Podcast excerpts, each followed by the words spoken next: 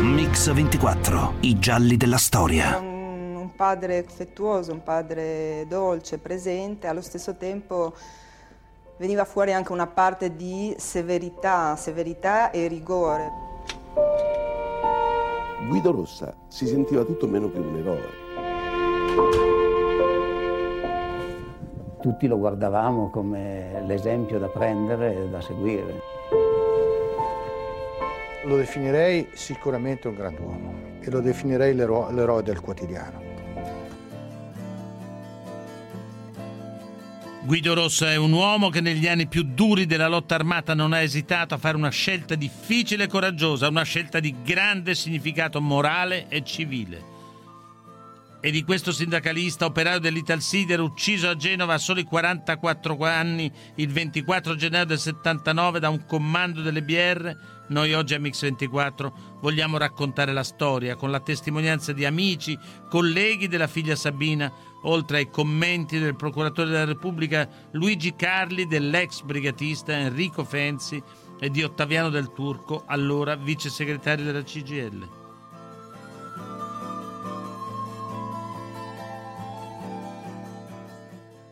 Buonasera, le principali notizie di oggi. Le Brigate Rosse assassinano a Genova un sindacalista dell'Italsider.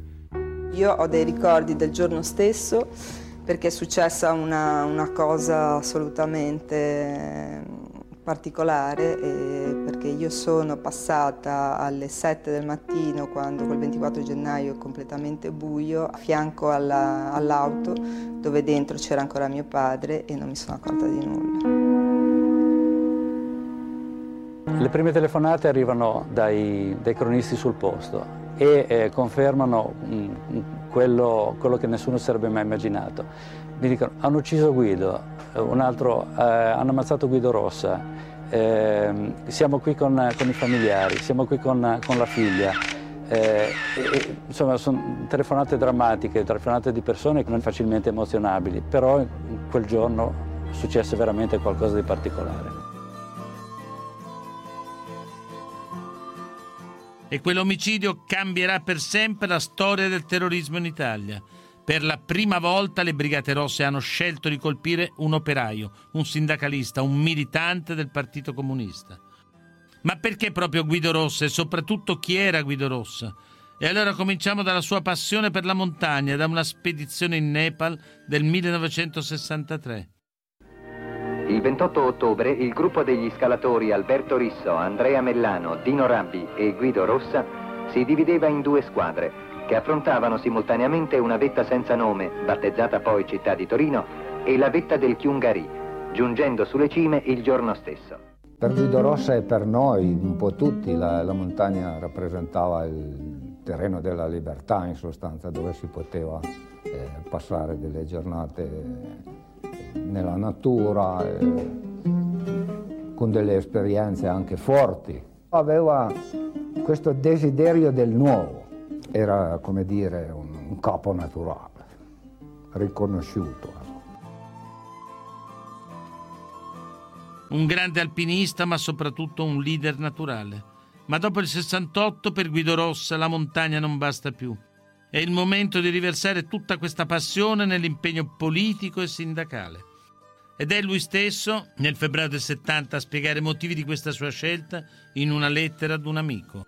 Ottavio carissimo, l'indifferenza, il qualunquismo e l'ambizione che dominano nell'ambiente alpinistico in genere, ma, ma soprattutto, soprattutto, in quello genovese, sono tra le squallide cose che mi lasciano scendere senza rimpianto la famosa alizza della mia stagione alpina.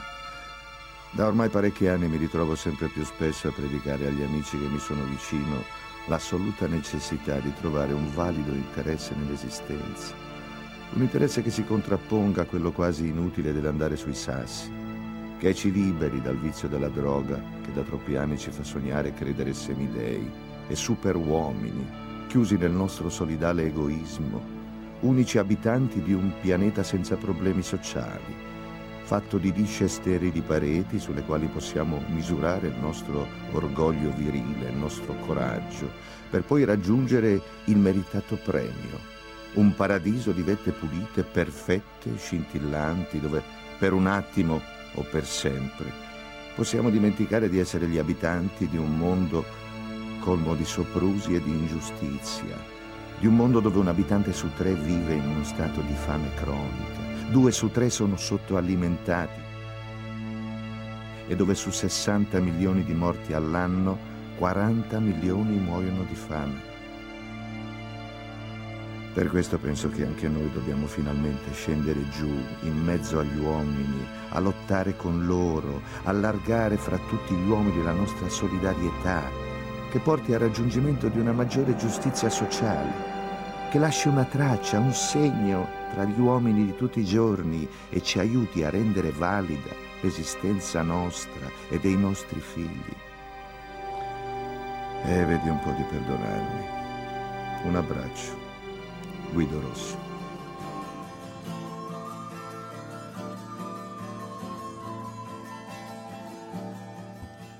Una scelta rigorosa, l'impegno a sporcarsi le mani, a scendere in mezzo alla gente. E la sua gente sono i compagni di fabbrica.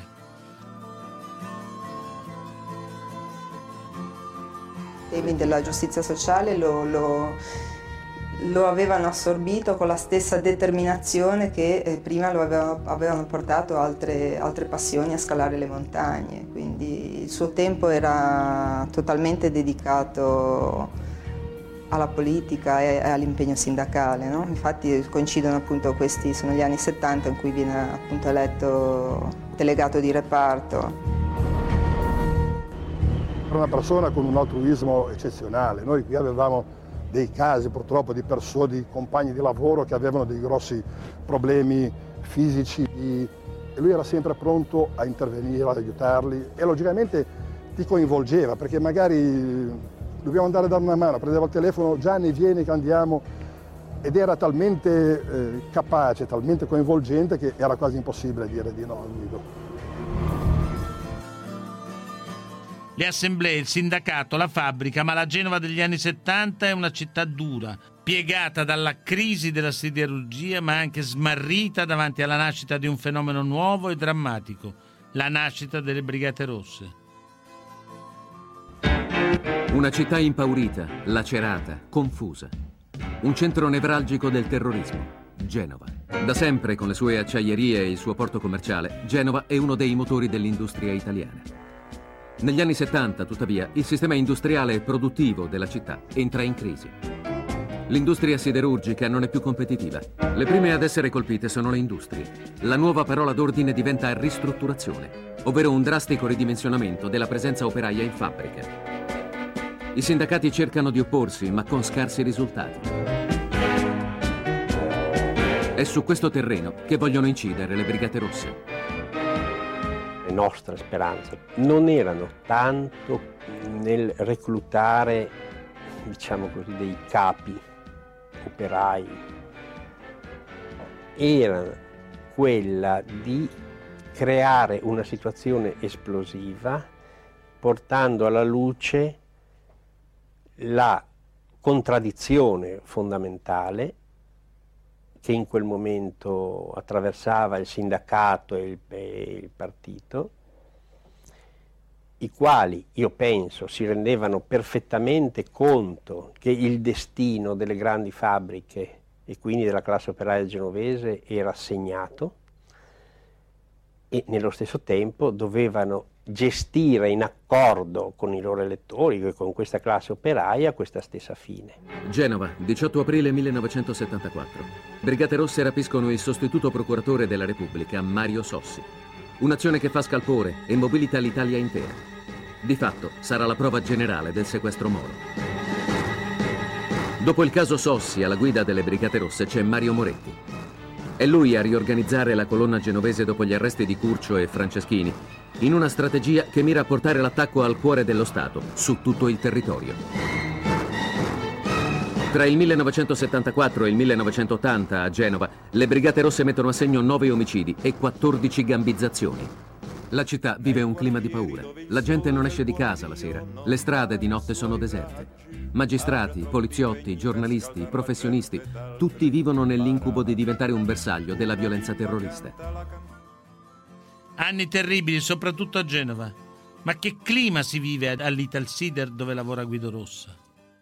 In quel periodo nei consigli di fabbrica, non solo nel nostro, ma un po' in tutti, c'era forse parecchia confusione o forse parecchia, diciamo così, impreparazione a un'eventualità del genere.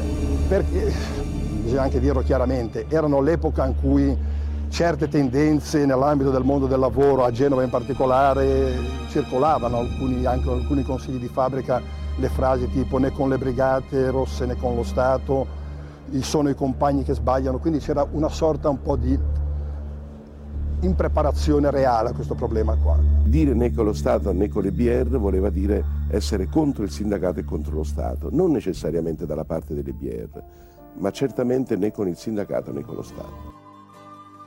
Però per Guido Rossa quello slogan né con lo Stato né con le BR è inaccettabile. E la sua scelta è chiara e definitiva e sarà una scelta che pagherà a caro prezzo. Tutto ha inizio un martedì mattina, il 24 ottobre del 78. Il 24 ottobre alcuni compagni vennero ad avvisarci che qua fuori, dove c'era allora la macchinetta distributrice del caffè, avevano trovato dei volantini delle Brigate Rosse ripiegati, nascosti dietro la, la macchina del caffè. Uscimmo subito all'improvviso per vedere se era possibile individuare chi, chi, fosse, chi era stato e vedemmo allontanarsi in bicicletta eh, il Berardi. Cercammo di chiamarlo per invitarlo eh, a venire qua a eventualmente giustificare qualcosa. Questi viceversa si allontanò progressivamente aumentando l'andatura. E il fatto poi importante è che se sostanzialmente il Berardi quando fu preso dal, dal Consiglio di Fabbrica non si dichiarava prigioniero politico, non esistevano dei dati fondamentali che lo avessero potuto indicare come un appartenente alle Brigate Rosse. Ma chi era Francesco Berardi? Era un personaggio che circolava un po' spesso intorno al consiglio di fabbrica o meno, però era una persona, definiamola così, che l'avremmo giudicata innocua. Quindi rimanemmo piuttosto sorpresi tutti. Il problema fu che quando si dichiarò prigioniero politico, automaticamente tutte queste nostre valutazioni decadero all'improvviso. Francesco Berardi, sorpreso a diffondere i volantini delle Brigate Rosse, viene immediatamente fermato e Guido Rossa è in prima fila a denunciare il suo compagno di lavoro. Guido era stato portato come principale testimone lì davanti proprio dalla palazzina della vigilanza ed era stato fatto entrare e fatto sedere nel corridoio, in maniera tale che quando quelli della vigilanza portarono il Berardi, questi vide tranquillamente Guido Rossa, praticamente l'unica persona che sostanzialmente lo avrebbe accusato.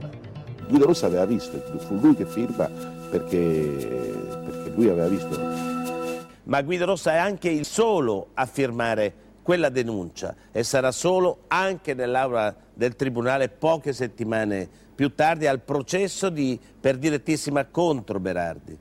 Noi delegati dell'officina, mi ricordo, facemmo anche un documento in cui accusammo apertamente anche la CGL FIOM dicendo che non voleva scendere in campo apertamente come gruppo, proprio per, come sindacato, proprio per fronteggiare questo fenomeno.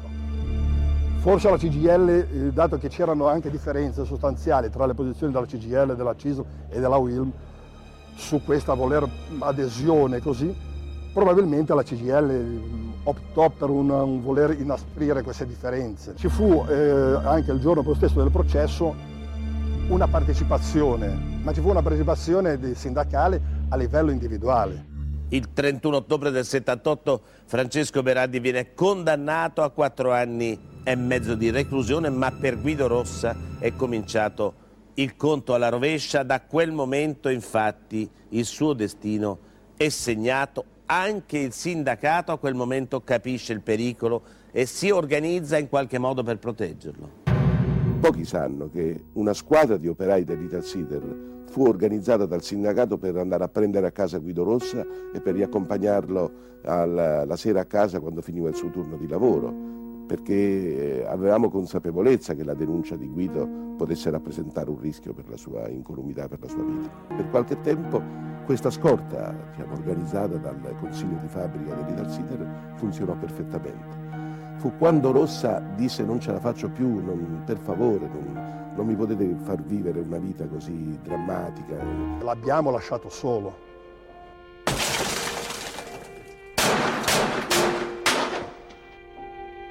L'intenzione delle Brigate Rosse era di,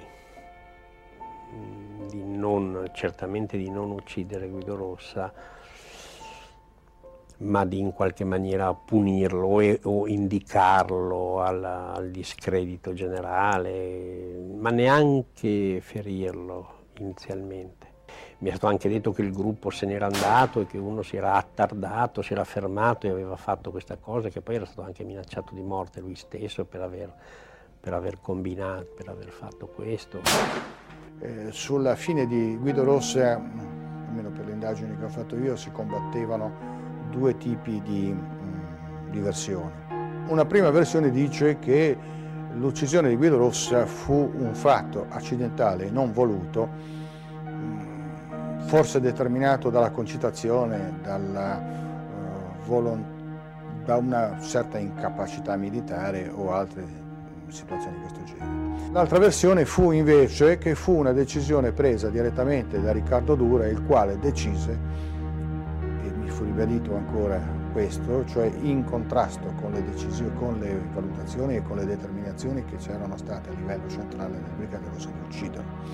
Fatto sta che ci sia stata una volontà precisa di ucciderlo oppure che ci sia stata semplicemente la volontà di invalidare Guido Rossa, però ci fu poi un'assunzione uh, di paternità indiscutibile da parte del capocolonna della colonna genovese che era Riccardo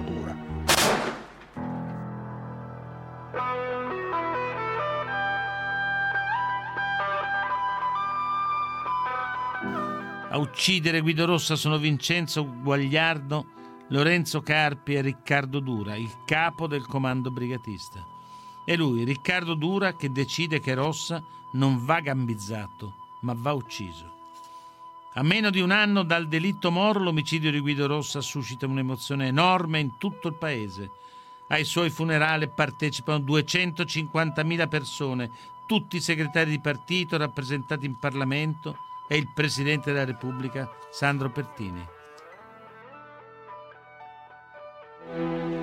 C'è anche che, chi dopo una tragedia del genere si, si suicida, c'è chi, chi cade in depressione, chi non ne esce più. Io ho rimosso. Io mi sento ancora oggi responsabile della sua morte. Mi sento responsabile perché, essendo uno dei compagni più vicini a lui, ritengo eh, che avrei dovuto fare qualcosa di più, onestamente non so cosa. Fu un momento proprio di sconcerto generale, proprio un momento di, diremo, di eh, un dolore proprio che entrava e ciascuno, io penso che qualunque famiglia, qualunque famiglia operaia si è sentita colpita perché sapeva che poteva capitare a uno dei loro congiunti. L'Italia intera insomma piange Guido Rossa e la sua morte segna anche uno spartiacque definitivo nella lotta al terrorismo. Un anno più tardi, grazie alle confessioni di Patrizio Peci, i carabinieri individuano i covi di Via Fracchia. Il covo di Via Fracchia a Genova, a pochi metri di distanza da dove è stato ucciso Guido Rossa. Nel conflitto a fuoco muoiono quattro brigatisti, tra cui anche l'esecutore materiale del delitto di Rossa, Riccardo Dura, ma la morte di Guido Rossa segna anche una rottura più profonda nelle fabbriche, nella società italiana e l'eredità di una scelta difficile e coraggiosa. La morte di Guido segna una tappa diciamo, fondamentale nella, nella guerra contro il terrorismo, guerra del sindacato, guerra delle istituzioni, perché per la prima volta noi riusciamo a cogliere con grande esattezza, con una percezione che si toccava con mano, eh, che il clima nelle fabbriche era cambiato nei confronti dei brigatisti. Se qualcuno pensava che si trattava di compagni che sbagliavano, secondo una formula sfortunata che fu evocata in quel periodo, da quel momento in poi questa frase scomparve dal nostro linguaggio. non erano compagni che sbagliavano, erano degli assassini. Per questo penso che anche noi dobbiamo finalmente scendere giù, in mezzo agli uomini, a lottare con loro, allargare fra tutti gli uomini la nostra solidarietà, che porti al raggiungimento di una maggiore giustizia sociale, che lasci una traccia, un segno tra gli uomini di tutti i giorni e ci aiuti a rendere valida l'esistenza nostra e dei nostri figli.